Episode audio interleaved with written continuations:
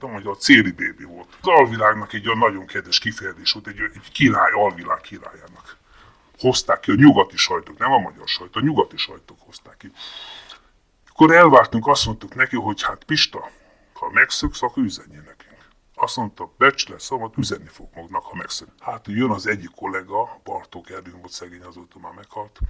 Azt mondja, gyere Jóska, megszökött az Hekos az ügyességben. Mondom, menj a csodába, ne hülyeskedj. Te azt mondja, gyere ki.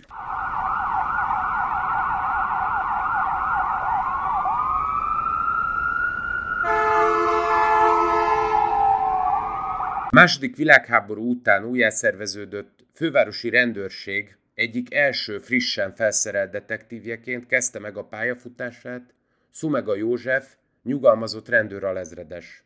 A háború alatti fekete kereskedelem, a harcoló csapatok révén könnyű fegyverszerzéssel járó erőszakos bűncselekmények elburjánzása okán Budapest meghatározó, emblematikus nyomozójává sikerült válnia. Nem pusztán egy metropoliszt, sokkal inkább a vidéki nagyvárosokkal együtt egész országnak a társadalmát kellett fennhatósága alatt tartania, ezt a kontrollt gyakorolnia. Mint az egykori detektív testület Matuzsálem korú tagja, vajon nem csak a Rákosi korszak brutális bűnügyeinek a tanúságtevője-e következő generációknak, hanem reményteli módon mondhatom, hogy a tangó és kes visszatérő hallgatói számára esetleg mosolyra csalogató módon már önmagában a személyiségében, családi hátterében is hordoz valami olyasmit, ami miatt érdekes karakter, igazi franstatti vagányként mutatkozhat meg. Ön Szumega József az egykori szmetanai, mai Lenhossék utca lakójaként született meg a két világháború közötti Magyarországon.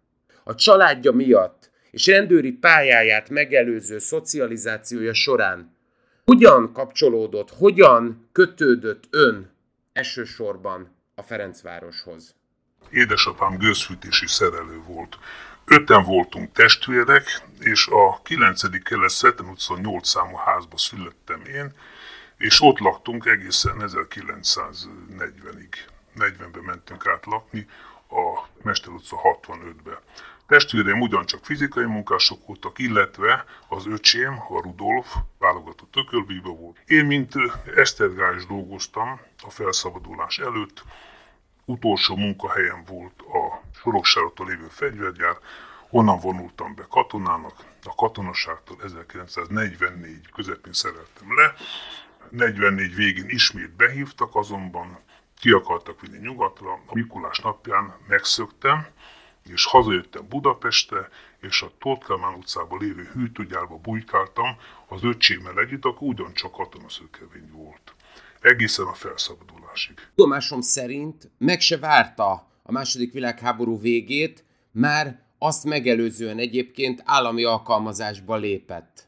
Januárban jelentkeztem a 9. keleti rendőrkapitányságon, és kezdtük a kerületet tisztogatni a nyilasoktól. 46-ban átkerültem a Budapesti rendőrfőkapitányságra, nagyon érdekes körülmények között. Egy, egy kis, alacsony termetű valaki voltam, és hát úgy irányítottak oda, hogy a betörési csoporthoz fogok kerülni. El is mentem, jelentkeztem az akkori főcsoportvezetőnél, éppen egy ilyen csoportvezeti értekezlet volt, és hát oda akartak adni az egyik csoporthoz, de hát nem akart senki elfogadni. A magasházi őrnagy volt az, aki azt mondta, hát ha már itt van a kollega, azt mondja, hát akkor jöjjön hozzám. Ugyanis az volt a helyzet, hogy alacsony termetű voltam, de akkor még nem tudták, hogy én ökölvívó vagyok, illetve voltam, és hogy nem ismerték a fizikumomat.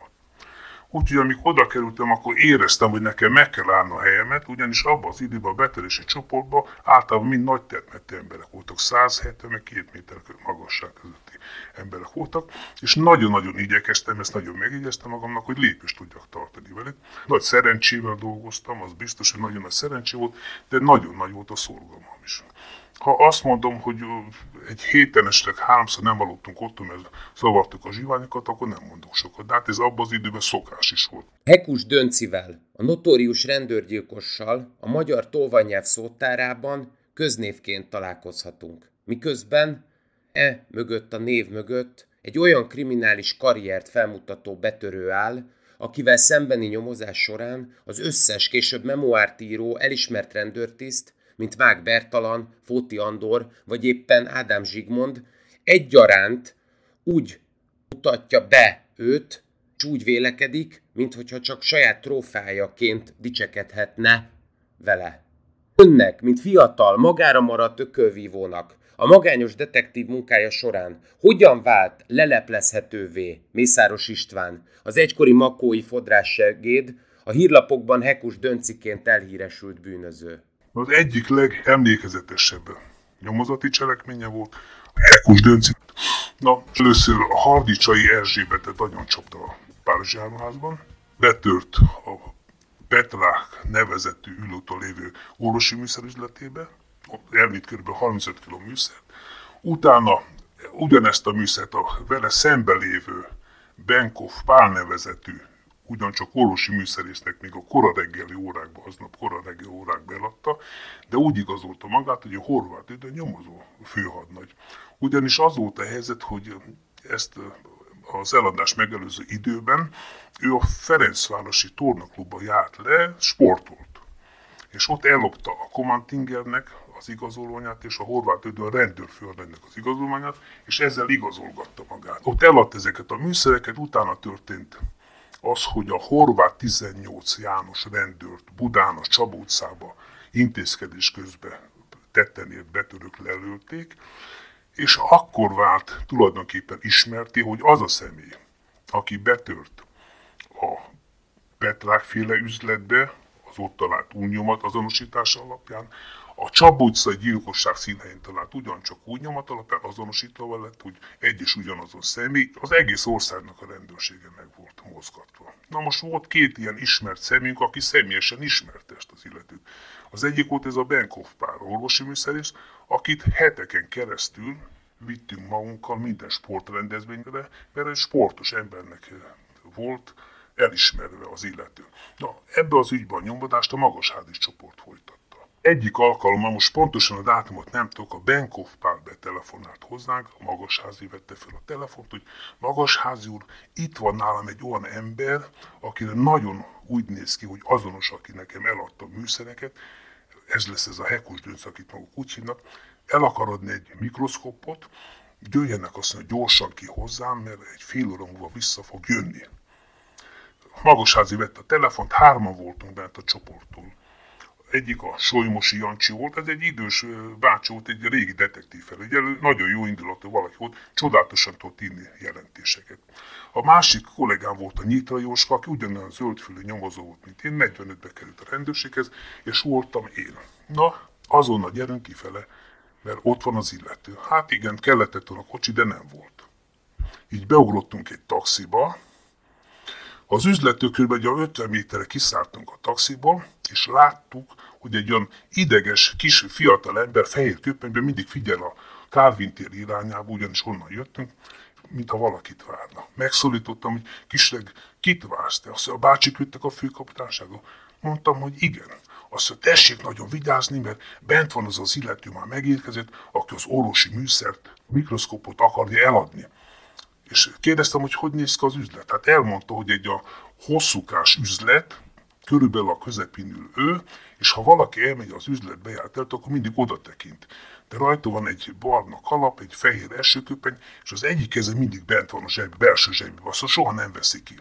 Megtudtam azt is, hogy az üzletnek van egy hátsó bejárat, a személyzeti bejárat. A Solymosi azt mondta, hogy ő átmegy és fedez minket. Átszaladt az utcának, a ülőknek a túlsó oldalára, és ott megállt és fedezett minket.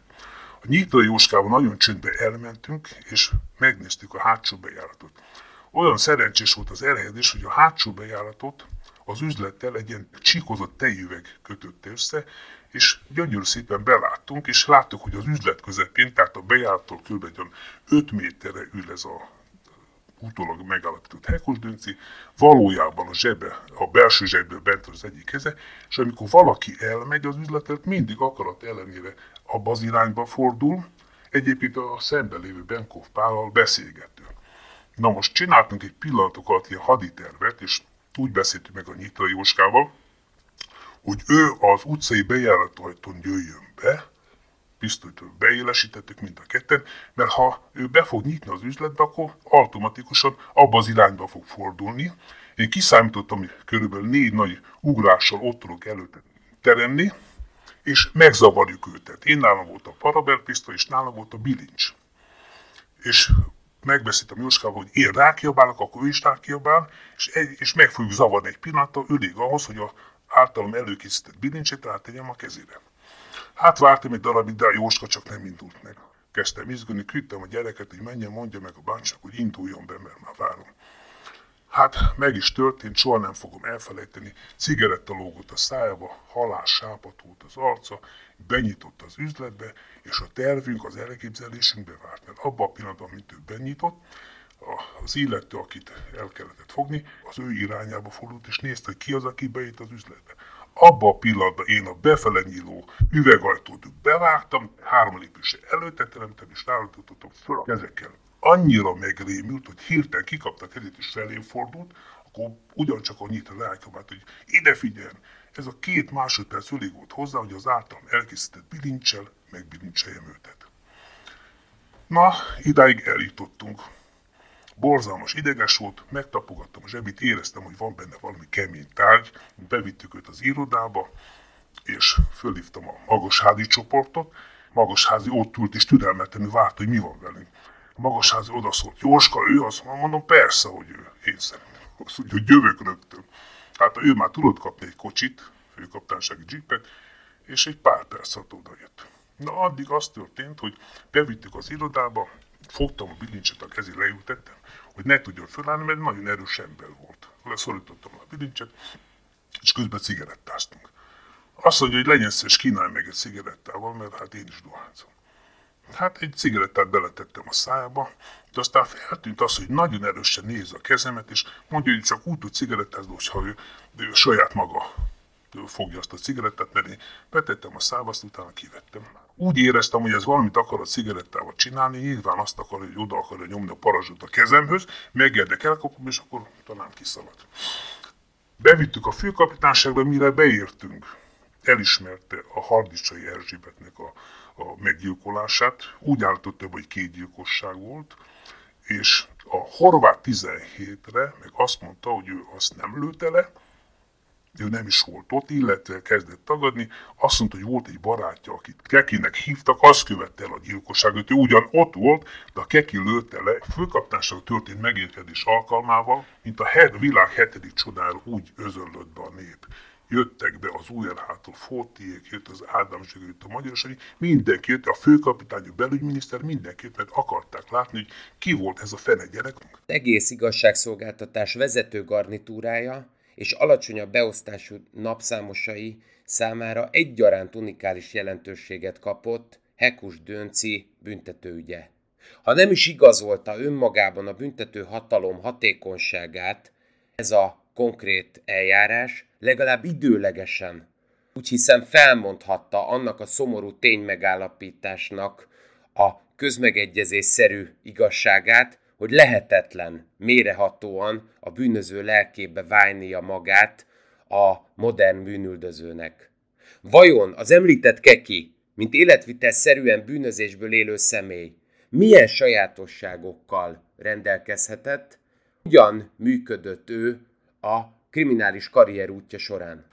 Keki akkor abban az időben a Buda déli internáló táborban volt. Elhoztuk a Kekit, egy kicsi alacsony zömök, ilyen gyerek nézett ki. Hát aztán elkezdődött a kihallgatás, a Keki mindent tagadott először.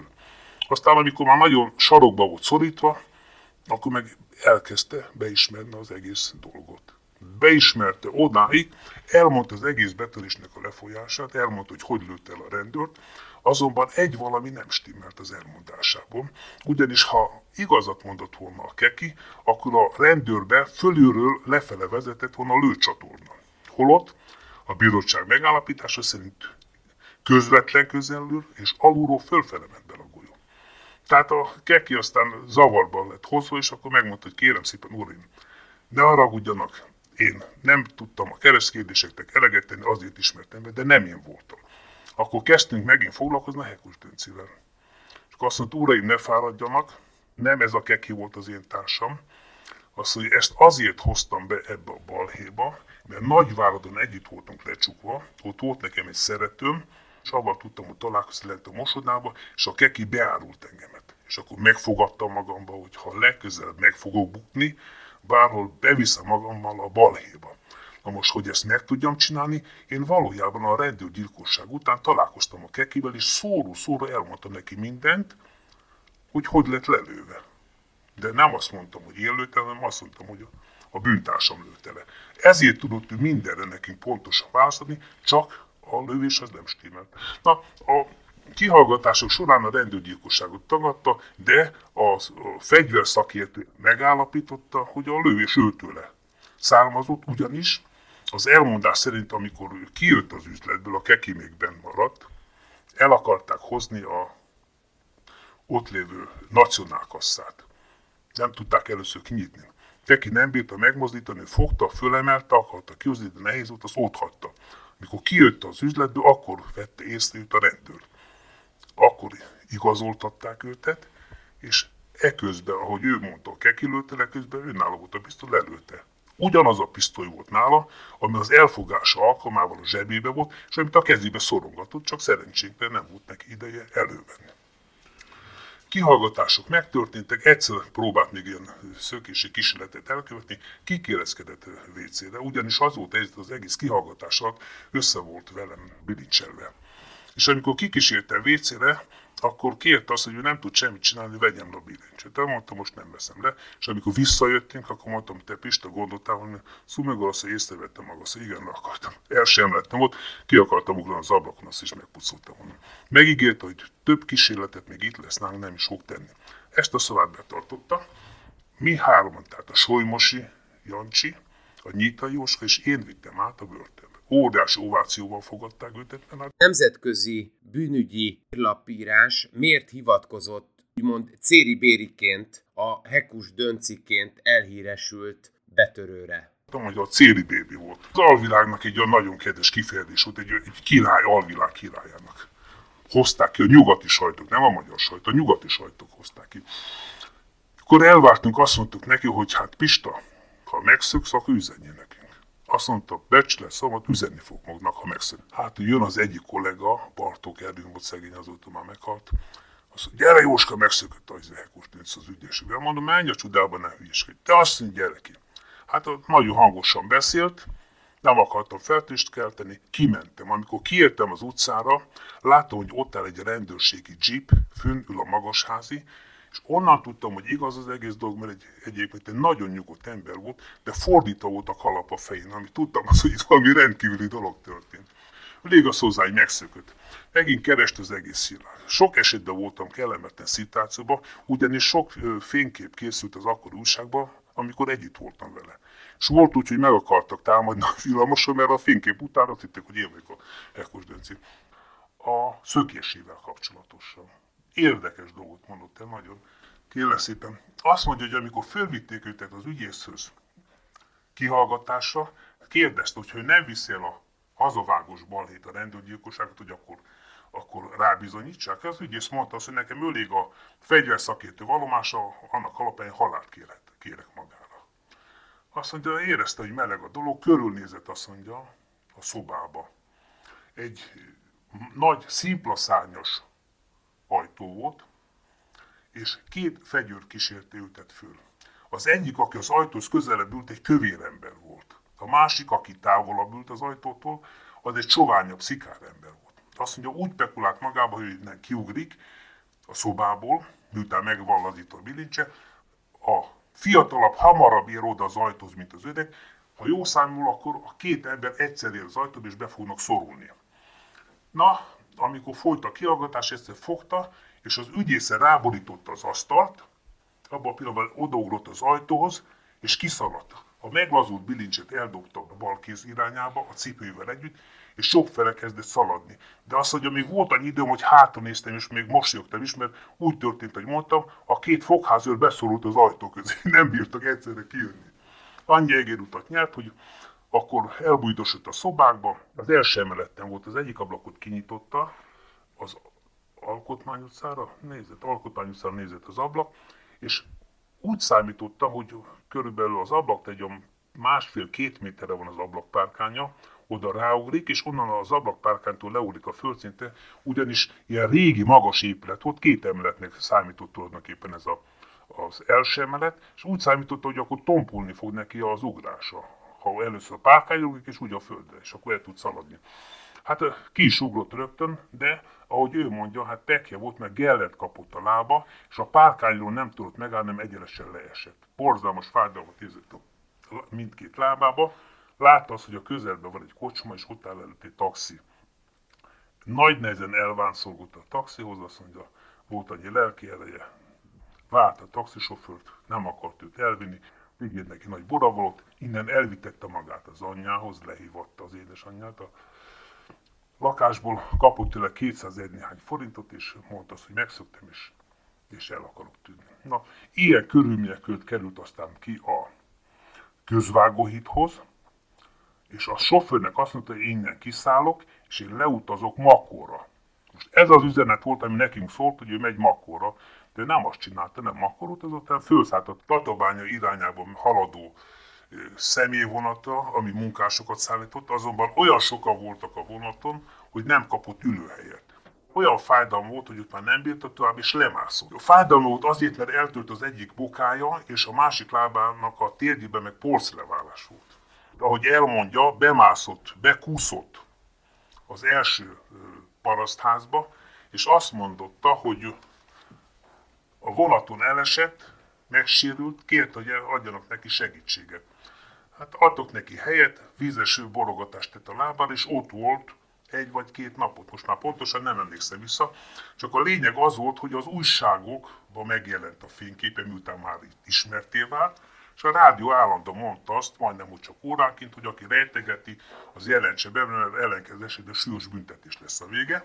És hogy a Mészáros István, a Hekus Dönci elmondásából tudom, azt mondta neki a lakástulajdonos, hogy nézze, ha ad nekem napi 100 forintot, akkor rejtegettem tovább, ha nem, azt mondja, én nem akarok bajba kerülni, akkor menjen el. Azt mondja, hát kérem, hát én hogy tudok elmenni, amikor nem is tudok fölállni.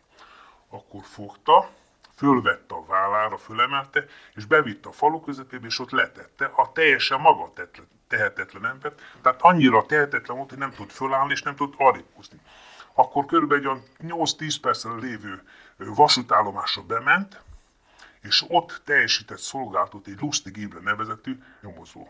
És szólt a Lustignak, hogy jöjjön ki, mert egy olyan ember van, akit valószínűleg a rendőrség keres. A Lustig kijött vele, és ott megnézték a földön maga tehetetlenül fekvő Hekus döncit.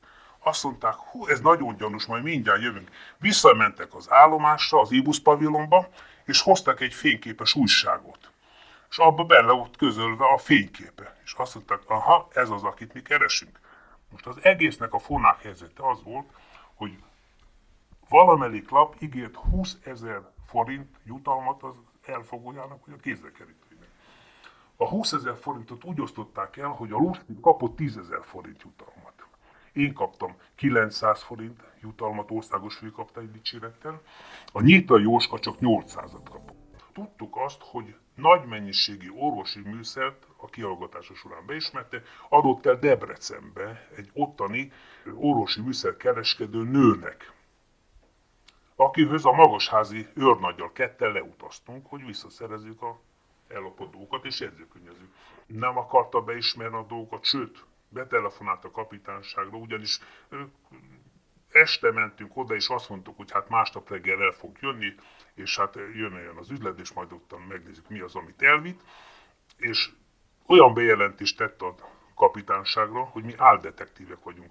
Úgyhogy reggel, amikor mentünk, majdnem agyonlőttek minket, mert ott álltak sorba, föl, fölhozott pisztoly, és föl a kezek és a falhoz fordítottak, úgyhogy éppen elég nehéz volt tisztázni magunkat, hogy ne lőjenek, hát mi is budapesti detektívek vagyunk. Visszajöttünk, bementünk a börtönbe, és ott kihallgattuk újra jegyzőkönyvileg. Hekus Döncét kihallgattuk jegyzőkönyvileg, fogházőr jelenlétébe. Tehát ő volt a tanul, és elmondta igenis, hogy én eladtam ennek az asszonynak ennyi meg ennyi értéket, és, és kész. Na az érdekessége az volt, amikor a kihallgatással végeztünk, akkor jöttünk ki, és akkor kiabálta az újság, hogy elutasították a kegyelmi kérvényét és halára ítélték őt, és három óra múlva végre is hajtották az ítélet. Azt soha nem fogom elfelejteni az elfogás pillanatát, Egyébként ő maga is többször említette, hogy csak egyszer, egy, egy másodpercet, tized részét, hogyha késünk, hogy mellé nyúlunk, biztos, hogy a fegyverit használja. Ez volt az egyik, amit megőriztem, a más meg az, hogy egy nagyon éles eszű ember volt. Csűrte, csavart a dolgokat. A kihallgatás során már szerzett olyan, olyan újabb pontokat, amivel próbált volna, csak a rendőrgyilkosság bátor volt. Egy ilyen nagyon emlékezetes ügyem, ugyanis mint fiatal nyomozó, ez volt az első olyan ügyem, amiben én rám a régi rókák, maga a magasházi csoportvezető, magasházi őrnagy is, elfogadta az én megállapításomat, és úgy irányították a nyomozást, hogy én azt javasoltam. A második világháború után a fővárosban a fekete gazdasággal és a háborús eszközökkel megtámogatott alvilággal hogyan szerveződött újra a bűnözés? És önök mindezzel miként tudták vajon felvenni a küzdelmet? Hekus Döncinek ugye az emblematikus ügye, amit most volt szerencsénk megismerni, az csak egy kiragadott példa. De vajon miként érdemes elképzelni a mai kor generációjának két diktatúra között annak a pár évnek az időszakát, amikor teljes mértékben szabadon lehetett budapesti detektív munkát végezni? A helyzet a következő volt. 1947-ben Nagy-Budapest területén nagyon elszaporodott a besuranásos, betöréses lopás olyan formában, hogy vagy otthon voltak a lakásba, és úgy hatoltak be, vagy nem voltak otthon, de a zárat nem sértették meg, a lakásban, a világon semmit nem forgattak össze, egy meghatározott helyen, ahol az ékszer volt tartva, kinyitották és eltűntek. Na most Ebből nagyon sok esetben családi bottányok is keletkeztek, ugyanis volt egy néhány olyan eset, amikor férje a feleségtől válni akart, és hát a vagyon megosztást így akarták elintézni egymás között, és ezeket is a feljelentés során elmondották. Volt egy, abban az időben szövet nagy kereskedő volt, aki az Alpári Gyula utcában lakott. Ennek volt egy kettőszoba komfortos lakása, ehhez is egy bizonyos időben betörtek, és a lakásból elvittek abba az időben kb. 80 ezer forint értékű ékszert. Akkor úgy kellett ezt számolni, illetve úgy számoltuk az ékszernek a gramját, 7 forintba került. Tehát ez egy óriási összeg volt. A férnek is volt egy mennyasszonya, az asszonynak is volt egy barátja. Tehát a férj és a feleség úgy bizalmasan bár, de egymást gyanúsították. Volt nekik összekötetésük az akkori főnökséghez, és ebből egy központügyet csináltak. Hiába üldözte a betörési főcsoport 5 vagy 6 csoportja az elkövetőt, nem tudtunk zöldágra vergődni. Nem tudtuk megtalálni a tettest. Magasházi őrnagynak, a csoportvezetőnek akkor az volt az elgondolása, hogy nézzük meg a lopási csoportot, ott keresünk olyan eseményt, amikor az illető besurant egy lakásba, és esetleg elfogták. Sinka Péternek hívták az akkori fogalmazót készséggel állt a rendelkezésünkre, átvizsgáltunk három vagy négy könyvet, és abból kivettünk kb. 80-10 ilyen hasonló esetet, amit mi kerestünk. Itt többek között kivettük a Piatik kártyagyárosnak a lakását is, a Rottenbiller utcában mi volt, és azt is meg kellett nézni. Na most miután én jártam kint a Alpár Gyul utcai helyszínen is, én kaptam meg ezt a Rottenbiller utcai címet is, és hogy kimentem, megállítottam, hogy a lakás fekvése beosztása egy az egyből megegyezik az Alpár Gyula utcaival. Itt elmondotta a tulajdonos, hogy igen, itt a lakásból megfogtak egy, nőt, aki egy róka nercet akart a lakásból kivinni. Ő azt mondta, hogy csak azért jött be, mert itt volt az ajtó és vécére akart menni. Leigazolták és elengedték őt. Betelefonáltam a csoportvezetőmnek, mondtam azt, hogy az az érzésem, hogy jó helyen járunk, ez az illetőt kell keresni, mert a lakásleírás, az elkövetési mód megegyezik, semmit nem forgattak itt össze, elvitték a nagy értéket. Ennek alapján a kb. 10 vagy 15 helyen lévő nyomozópárokat bevonták, és elkezdtünk környezettanulmányt készíteni. Nagyon rövid idő alatt bebizonyosodott, hogy az elgondolásom jó volt, ugyanis a környező lakók elmondották, hogy ezek nagyon gazdag emberek, szinte ilyen ruhás kosárba vitték az arany meg az ezüst tárgyakat, és ott árulták, meg kocsit meg ilyeneket csináltak. Megszerveztük a lakásnak a figyelését. Ilyen nappal ott voltunk, és talán harmadik éjszaka egy olyan körülmény történt, ami szükségesé tett, hogy a lakásba behatoljunk, mert attól féltünk, hogy talán dekonspiráltuk magunkat, észrevették. A lakásban ekkor otthon volt a férje, és annak az édesanyja. Kerestük a feleséget, azt mondta, hogy el van utazó, és ennek a bizonyítására elővett egy levelet, amit Székesfehérváron írt a férjének, az asszony. A levelet tüzetesebben átvizsgáltam, és láttam, hogy a feladó úgy van írva, hogy Székesfehérvár, de budapesti bélyegző van rajta, tehát innen tudtuk azt, hogy a nő Budapesten tartózkodik. Házkutatást is tartottunk. Nagyon nehéz munkánk volt, hát kint az utcán, az udvarban minden eláshatták volna azokat a dolgokat. Elkezdtünk kutatni, és a férfit figyeltem, hogy vajon mit fog elárulni.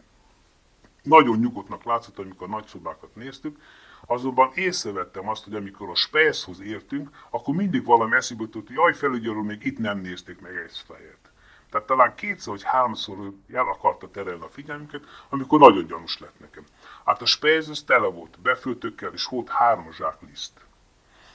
Hát elkezdtünk kutatni, befőtöket, egy pár üveget főbontottunk, nem találtunk benne, és amikor elkezdtük a lisztes zsákot matatni, akkor kiverte a velejték. Na, itt biztos valaminek kell lenni, gondoltuk. Egyik zsákot kivizsgáltuk a világon, átnéztük, semmi nem volt benne. A másik zsáknak a közepére, amikor lejutottam, akkor megakadt a kezem valamibe. Kivettem, hát valami hat vagy nyolc nyaklánc, igazi nyakláncot egymáshoz összetekerve. Utána lejjebb mentünk, ott megtaláltunk egy nagy kazettát tele ékszerekkel. Akkor már tudtuk, hogy itt nincs mese, megvan a tettesünk. Megkérdeztük, hogy honnan vették ezt a nagy értékű ékszereket, elkezdett hímelni, hámolni, hogy ő nem tudja, a felesége hozta ezeket. De a keresztkérdése közepette elmondta, hogy egyszer a feleségével volt valahol a a Ferenc körúton is ott egy lakásból az hogy lehozott nagyobb mennyiségű ékszer, azonban ő nem tudja azt, hogy lopásból származott el. A házkutatás során után, körülbelül egy órával jött egy férfi, és hozott egy levelet az ötkerti rendőrkapitányságról a férjének. Ebbe tudatja vele, hogy őt összetévesztették valakivel, és bevitték az ötkerti rendőrkapitányságra, de tisztázódott a helyzet, és délután őtet már ki fogják engedni. Rögtön rohantunk biciklivel be a postára, telefonáltunk be a magasházinak, hogy azonnal menjenek az ötkertbe, nehogy elengedjék az asszonyt. Valójában így is volt, kocsiba ugrottak, odértek, pont akkor, amikor a kapitányság ajtaján kilépett. Kinyitották a kocsajtót, tessék parancsolni ide befáradni. Hozták be a főkapitányságra. Közben mi is kaptunk kocsit, és a Sándort a megtalált ékszerekkel együtt bevittük a főkapitányságra elkülönítettük őket egymástól, és még akkor éjszaka megkezdődött a kihallgatásuk. A férfi a keresztkérdése közepette aztán elmondott két vagy három betörést, amit a felesége követett el, de ő falazott. Eljutottunk 37 rendbeli betöréshez, megtudtuk az orgazdákat is, és többek között elvitték az Alpár Gyula utcait, amit, ami egy nagyon nagy szívügy volt a detektív főnökségnek. De jó ismerőse volt a sértett még éjjel lehetett kb. 11 óra, vagy 12, fölhívtuk a kordát, hogy megvan az Alpár Gyul ismerősének a tettese. A korda detektív főnök volt, nagyon nagy ember volt, az Isten az első volt a főkapitányságon. A kommunista pártnak ő volt a, a izé, megbizotja. Egy nagyon rendes, nagyon szigorú, de nagyon jó indulatú ember volt. Hát körülbelül éjjel egy órakor beállított hozzánk, hozott be nekünk ennivalót, innivalót, és hát akarta látni az elkövetőt négy kezelőasztalt raktunk el ellopott ékszerekkel, emlékezetből széjjel választott, hogy melyiket honnan hozta el, nagyon jó volt a memóriája neki, és hát vártuk a panaszosokat. Igen ám, csak fölvetődött annak a kérdés, hogy honnan kapták a tippet. Hogy hogy tudták azt, hogy abban a lakásban ennyi ékszer, meg ennyi pénz van. Megint csak kérdések alá vett, és kijelentette, hogy kérem, higgyék el, hogy én nekem nem volt tipp, engem húzott az arany. Szóval így fordult elő több esetben, hogy akkor még Budapesten meg volt a helyi repülőjárat, fölültem a férjemmel repülőre, lementük mondjuk Szegedre, ott elkezd, a férjemet leütettem a restében, elkezdtem sétálni, és egy olyan érdése volt, hopszit meg kell állni, megálltam, bementem a lakásba, volt, amikor otthon voltak, beosontam, bementem a hálószobába, és ott éreztem, hogy ehhez a fiókhoz, vagy ebbe a sarokba kell nyomnom. Benyúltam, fölemeltem, kihoztam pénzt, vagy az ékszert, és elmentem. Hát ugyanezt csinálta Budapesten. Ez az elmondás nagyon naívnak tűnt fel, és nem akarta elhinni senki. Azt mondtuk neki, hogy ha téged, vagy ha akkor húzott az ékszer, akkor bizonyítsad ezt be. Azt mondja, én be tudom bizonyítani, azt mondja, csak nagyon, nagyon zavar engem az, hogy most az az érdés, hogy amit elfogok, vagy megtalálok, az nem az enyémé lesz.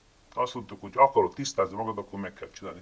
Azt mondta, kérem, uraim, itt van ez a nagy helység, tessenek engemet elvinni valahova, önök rejtsenek el valami ékszert, és én vissza fogok jönni, valószínűleg meg fogom találni, mert, mert engem húz az arany. Elvittük három vagy négy szobával odébb. Az irodahelység, ahol a magasházi csoport volt, a két helységben körülbelül tíz darab íróasztal volt. Nagyon rosszak voltak a szobában a parketták, sokfele följött. Miután elvittük egy másik helységbe a folyosó túlsó végére, fogtuk, az egyik parkettát fölvettük, kikapartuk, és a helyére behelyeztünk egy arany karkötőt, visszatettük a parkettát, és rátettük az egyik íróasztal szélét. Utána elmentünk neki, és szóltunk, hogy jöjjön, és keresse meg. Bejött a helységbe, sétált jobbra-balra, mind a kettőt összejárta, és mondta, hogy nagyon zavarja őtet, hogy az az érdés, hogy ez nem lesz az övé, de azért tessék csak várni. Tehát két-három perc után, hogy sétált a szobába, egyszer megállt, hogy tessék várni. Oda ment, fölemelt az íróasztalt, fölemelte a parkettát, és kivette a lóvajzét. Hát elájultunk. Ilyen még nem volt. Rögtön szóltunk a főnökségnek, hogy jöjjön be, mert még ilyet nem láttak. Elmondtuk, hogy miről van szó, megint elvittük egy másik szobába. Ugyancsak fogtunk, és egy másik helyre elrejtettünk megint egy karkötőt. Ismét bejött, elkezdett sétálni, és egy két perc múlva megint odament, fölemelte azt a bizonyos darabot, amivel letakartuk az ékszet, és fölvette. Tehát innen tudtuk meg, hogy igazat mondott akkor, amikor azt állította, hogy húzta őt az ékszer. Ezért tudott olyan betöréseket elkövetni, hogy a lakásban az égvilágon semmit nem forgatott össze, csak oda ment, ahol az ékszerek voltak, kivett és kiosont a lakásból. A 37 sértet talán egy vagy kettő kivételével teljesen megkapott minden értéket. Volt olyan eset, hogy egy évvel előtte tört be hozzá a lakásba, és egy bros kivételve mindent visszakapott. Ez egy, egy azért emlékezetes, mert valami grófnő volt, itt lakott bent az öt kerületbe valahol, és az újságok abban az időben hozták, hogy az első grófnő volt az, aki az Asztóriában, mint mixernő dolgozott. Önnék az értékelés, emlékszem, 110 ezer forint értékű ékszert lopott el tőle akkor, és egy kis jelentéktembros kivitelő mindent visszakapott. Az ön iránti tiszteletből érdemes esetleg most is az egykori uralkodó osztályként nevezni meg azokat az arisztokratákat, vagy éppen újszerű gazdagságot prezentáló vállalkozókat, akik egyaránt műtárgyakkal, régiségekkel voltak képesek saját helyzetükön javítani. Ön ezeknek az unikális alakú, ritka előfordulású értéktárgyaknak talán az egyik legnagyobb őrzője. A podcast adásban részletezett detektív munkája mellett pontosan milyen hobbiban, miféle műkedvelő tevékenységben tudott kiteljesedni? Nekem a hobbim nagyon szeretek horgászni, és amellett régi pénzeket, kitüntetéseket és, és ilyen plaketeket gyűjtök. Több mint 20 éve van meg ez a hobbim, és, és, és nagyon-nagyon szerettem őket, és, és nagyon sok időt töltök el az ő társaságukba. Ide rakom őket, oda rakom őket, nézem, cserélem. A legnagyobb pontjom, amit fogtam, az 6 kilós volt, és tavaly nyáron a keresztfiammal horgáztam, az öcsémnek, a néha öcsémnek a fiával horgáztam, és akkor egy jó 10 kilós amúra elszakított a zsinagunkat, egy jó 10 perces küzdelem után is elment. Hát az első napolomnak a fia, amikor megszületett a kereszteléséről szóló, kitüntetés, és amikor a Városi Bíróságot felállított egy másik kitüntetés van, és a Buda visszafoglalás alkalmával a Lipót, amikor veretett emlék plaketot, abból is egy nagyon szép példányom, eredeti példányom van meg. Ezekre vagyok a legbüszkébb. Római pénzek vannak, Augustus, Claudius, különböző Nero császár. Elég sok van a gyűjtőknél. Az a szerencs, hogy vannak gyűjtők, és ezek a pénzek nem vésznek kárba, ezeket mind megőrzik, és egy pénzről meg lehet állapítani, hogy abban az időben a római császár milyen körülmények között élt, infláció volt nála, vagy nem volt infláció nála, az ezüst keveréséről meg lehetett állapítani. Vagy például a Rákóczi szabadságharc alatt nagyon hamisították a tíz nagy volt az infláció, úgyhogy aztán fölül kellett bélyegezni az eredeti pénzt, mert nem tudták megkülönböztetni, hogy melyik az eredeti, melyik a hamisítani, olyan tökéletesek voltak. Ezek már mint történelmek. Talán egy húsz évvel ezelőtt a főkapitányságon volt egy nagyon jó kollégám, a Textor Feri. Együtt jártunk az egyetemre vele. És ott a Kossuth utcában volt egy ilyen éremgyűjtő üzlet, ahol lehetett venni fillérek ilyen dolgokat, és akkor kezdtünk vásárolni, megtetszett, és aztán hát nem mentem el a presszóba, vagy nem mentem el a kocsmába, hanem amikor volt ilyen pénzem, akkor ezeket vásároltam mindig is. Nagyon szeretem.